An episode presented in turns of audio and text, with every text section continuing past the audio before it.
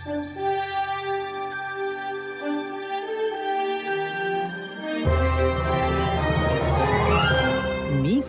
Мюзикл. Привіт, друзі! Мене звати В'ячеслав Ільїн, і це подкаст Містер Мюзикл. Тут історія улюбленого жанру виявляє нові грані. Зізнаюсь, я люблю нестандартні речі, і перший випуск буде про мюзикл, який порушив правила, причому всі. Зараз поясню. До нього мюзикл вважався так легковажною розвагою, комедією можна навпіл з мелодрамою. А він заговорив на серйозні драматичні теми: соціальна нерівність, расизм, мігранти, ксенофобія, кримінал. І протягом вечора просто на сцені гинуть троє головних героїв. Гостро? А вже ж.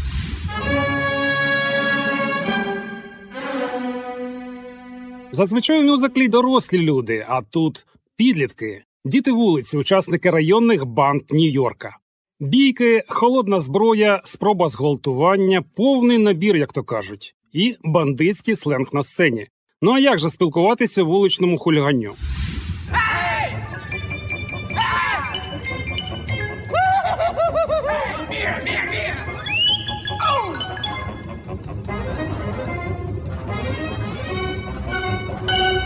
Нічого подібного публіка мюзиклу ще не бачила.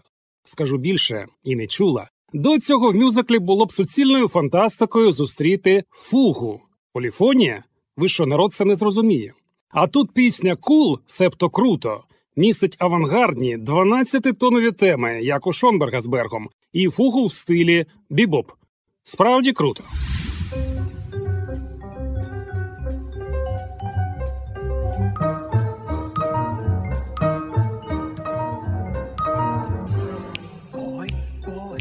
Crazy boy, get cool, boy. З усім цим набором розраховувати на успіх і визнання в 57-му році було суцільною авантюрою. Тим не менш, творці Вестсайдської історії, а саме про неї сьогодні говоримо, твердо вірили в своє дітище, бо й самі були титанами. Леонард Бернстайн, Артур Лоренс, Джером Робінс, композитор, драматург і балетмейстер. Харизматичні, амбітні, щедро обдаровані. Усі вони однолітки, тоді на порозі 40. Практично всі народились в Нью-Йорку. Крім хіба що самого Лені Барнстайна, який приїхав сюди вже 25-річним, але назавжди закохався в це місто. Що ж, про кожного з творців можна зараз говорити багато. Слово мало здавалось їм невідомим. Бернстайн ніколи ні в чому себе не обмежував ні в житті, ні в творчості. Був піаністом, диригентом, композитором, причому скрізь дипломованим. Писав і академічну музику, і популярну музику, бо знову ж таки хотів творити все. І на все його вистачало. Артур Лоренс також не знав кордонів. Уже на той момент був романістом, режисером, автором п'єс, кіносценаріїв до таких фільмів, як Мотузка Хічкока, Анастасія з Інгрід Бергман, Привіт смуток за Франсуазою Саган. Хореограф Робінс мало того, що танцював і малював картини, ще й грав на роялі та писав музику. Із Бернстайном познайомився кількома мюзиклами раніше. Власне, їхня співпраця над постановкою матроси на березі розпочала велику кар'єру Робінса в 43-му році. Тобто тандем Джером Ленні вже існував до West Side Story, як і тандем Джером Лоуренс. А от разом усі вони зібрались уперше на мюзиклі, що мав називатись Іст Сайдська історія. Так, друзі, в 1947-му події мали відбуватись в іншому районі Нью-Йорка, а ворогувати іудеї та католики. Антисемітизм у післявоєнній Америці неабияк відчувався. І поки Голівуд випускав перехресний вогонь та джентльменську угоду, одразу два фільми на цю тему, хореограф Робінс вирішив Бродвею потрібна історія ірландського Ромео та єврейської Джульєти з Істсайду. Ідею підтримали Бернстайн та Лоренс. Однак, почавши працювати над проєктом, трійця швидко зрозуміла. Подібна історія вже десь зустрічалась. Так, вона нагадує ірландську троянду Ейбі. Проєкт відклали, кожному і так було чим займатися. За шість років команда вирішила повернутись до свого задуму, дякуючи кримінальній хроніці Нью-Йорка.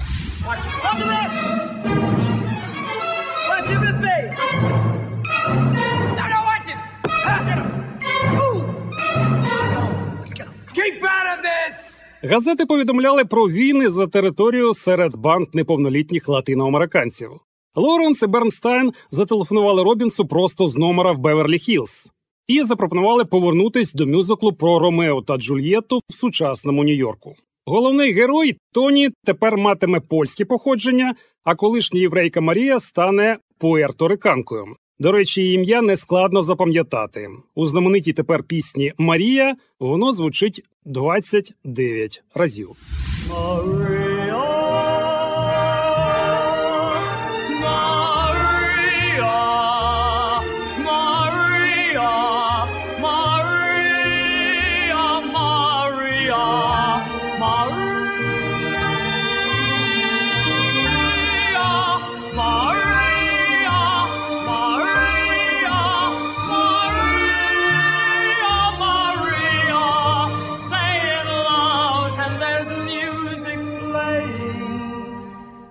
Назву ракети для банди європейських мігрантів залишили, а їхнім ворогам замість діамантів дали куди небезпечнішу акули. Причому кожна банда має свою музичну мову. Робінс прийшов у захват від майбутнього мюзиклу з латинськими ритмами. І оскільки Іст-Сайд на той час вже був фешенебельним районом, назва теж мала змінитись. Між тим, теперішній титул шоу отримало далеко не одразу. East Side Story замінили на Gangway, потім Kids with Matches, далі на Shut Up and Dance і лише потім West Side Story. Сценарій витримав близько 10 варіантів. У фіналі Тоні був тільки поранений, але Лоуренс наполіг на трагічному завершенні історії. Це про фінал. Але ж як інтригує тут початок? Жодного слова впродовж першого номеру, який представляє дві банди, тільки музика і рухи. До слів мюзиклу окрема історія. За них відповідав ще один нью-йоркський мен, тоді ще нічим не примітний, талановитий і дуже молодий Стівен Сондхайм. Він писав для Вестсайської не тільки вірші, ще й вигадував для діалогів неіснуючий сленг вуличних банд, із побоюванням, що реальний сленг застарішає до часу прем'єри. Як розповідав Сондхайм, він створив так звану мову Аліси в країні чудес, яка не датується. Тому не дивуємось, почувши від хуліганів Ріга Тіга Тум-Тум. Далі почалося щось на зразок пекла. Якщо не стемились, друзі, розповідаю далі. За два місяці до початку репетиції на Бродвеї з'ясувалося, у вистави немає грошей. Жоден спонсор не хотів вкладатися в таку похмуру виставу, ще й з брудними бандитами та ще й з двома трупами наприкінці першої дії. Зрештою, Вестсайдську історію врятував Сондхайм, який переконав свого друга, режисера і продюсера Хела Прінса прочитати сценарій. Прінса не збентежив сюжет, його захопила музика. В своїх мемуарах він згадував Сондхайм і Бернстайн сиділи за піаніно і грали номери мюзиклу, і незабаром я співав із ними. Але на цьому складнощі не закінчилися. В естцайській історії було набагато більше танців, ніж у будь-якому іншому бродвейському мюзиклі. Отже, треба збільшити час танцювальних репетицій. Замість звичайних чотирьох тижнів вісім. І вісім спільних репетицій з оркестром замість п'яти. Далі потребувалися артисти, які одночасно співали, танцювали, мали драматичні здібності і при цьому виглядали років на 18. Набрати такий склад було майже немислимо, а коли це все ж таки вдалося, Берестайну довелося щосили оберігати свою партитуру від купюр і спрощень, бо колеги стверджували, вона непідйомна для вокалістів. І Columbia Records спочатку відмовилась записувати альбом, бо музика, на думку босів студії, була надто депресивною та складною. Де вони знайшли тут депресивність, я й досі не розумію. Музика яскрава і запальна настільки, що важко всидіти на місці, коли вона звучить.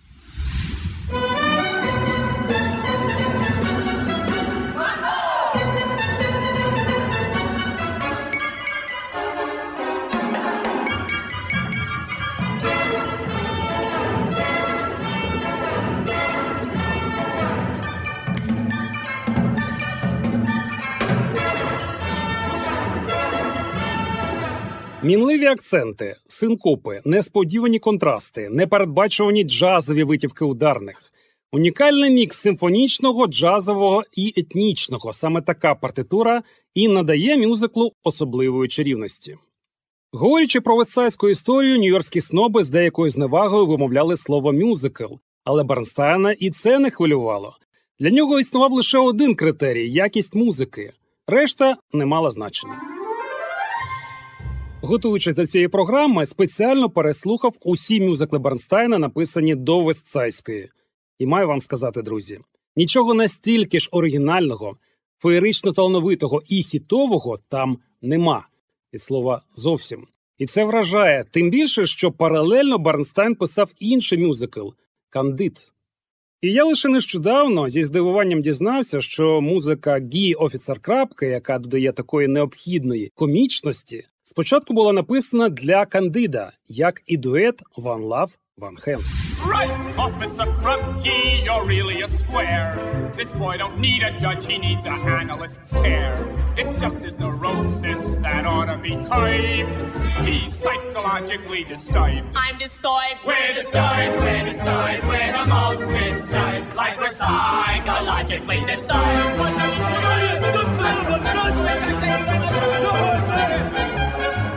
Робінс тримав акторів, які зіграли акул та ракет окремо. Забороняв зустрічатися за лаштунками, разом обідати і спілкуватися за межами театру. Навіщо запитаєте ви? Аби вони справді відчували ворожість до протилежної банди. Він дав ансамблю більше свободи, ніж раніше давали бродвейським танцюристам. Нарешті з ними поводилися як з акторами. Робінс, як сказав потім один із критиків, змішав Бродвей, Гарлем і Голівуд. Він просто змінював постановку як хотів, ні з ким не радячись. До прем'єри ніхто не хотів розмовляти з Робінсом, а вся трупа була, як то кажуть, на підйомі.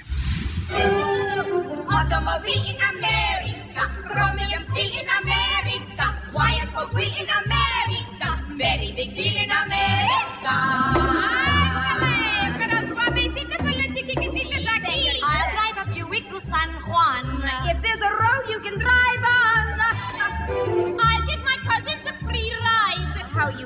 Get them inside? Танці Робінса були настільки енергійні і запальні, що після прем'єри один із критиків писав: радіаційні опади від вестсайської історії все ще мають опускатися на Бродвей цього ранку. Прем'єра у вересні 57-го отримала позитивні рецензії. Публіка прийняла виставу нейтрально. Однак на церемонії Тоні трагедійний мюзикл не здобув свою премію. Його обійшов життєрадісний продавець музики, і тільки Робінса відзначили в категорії Найкраща хореографія. Зліт популярності мюзиклу стався після фільму, знятого за цим сюжетом Робертом Вайзом. І кіноверсіям, тепер вже двом, присвятимо окремий випуск подкасту Містер Мюзикл. Дякую всім, хто підтримує увагою. З вами В'ячеслав Ільїн.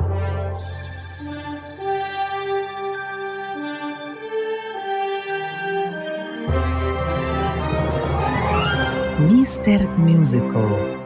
Далі буде.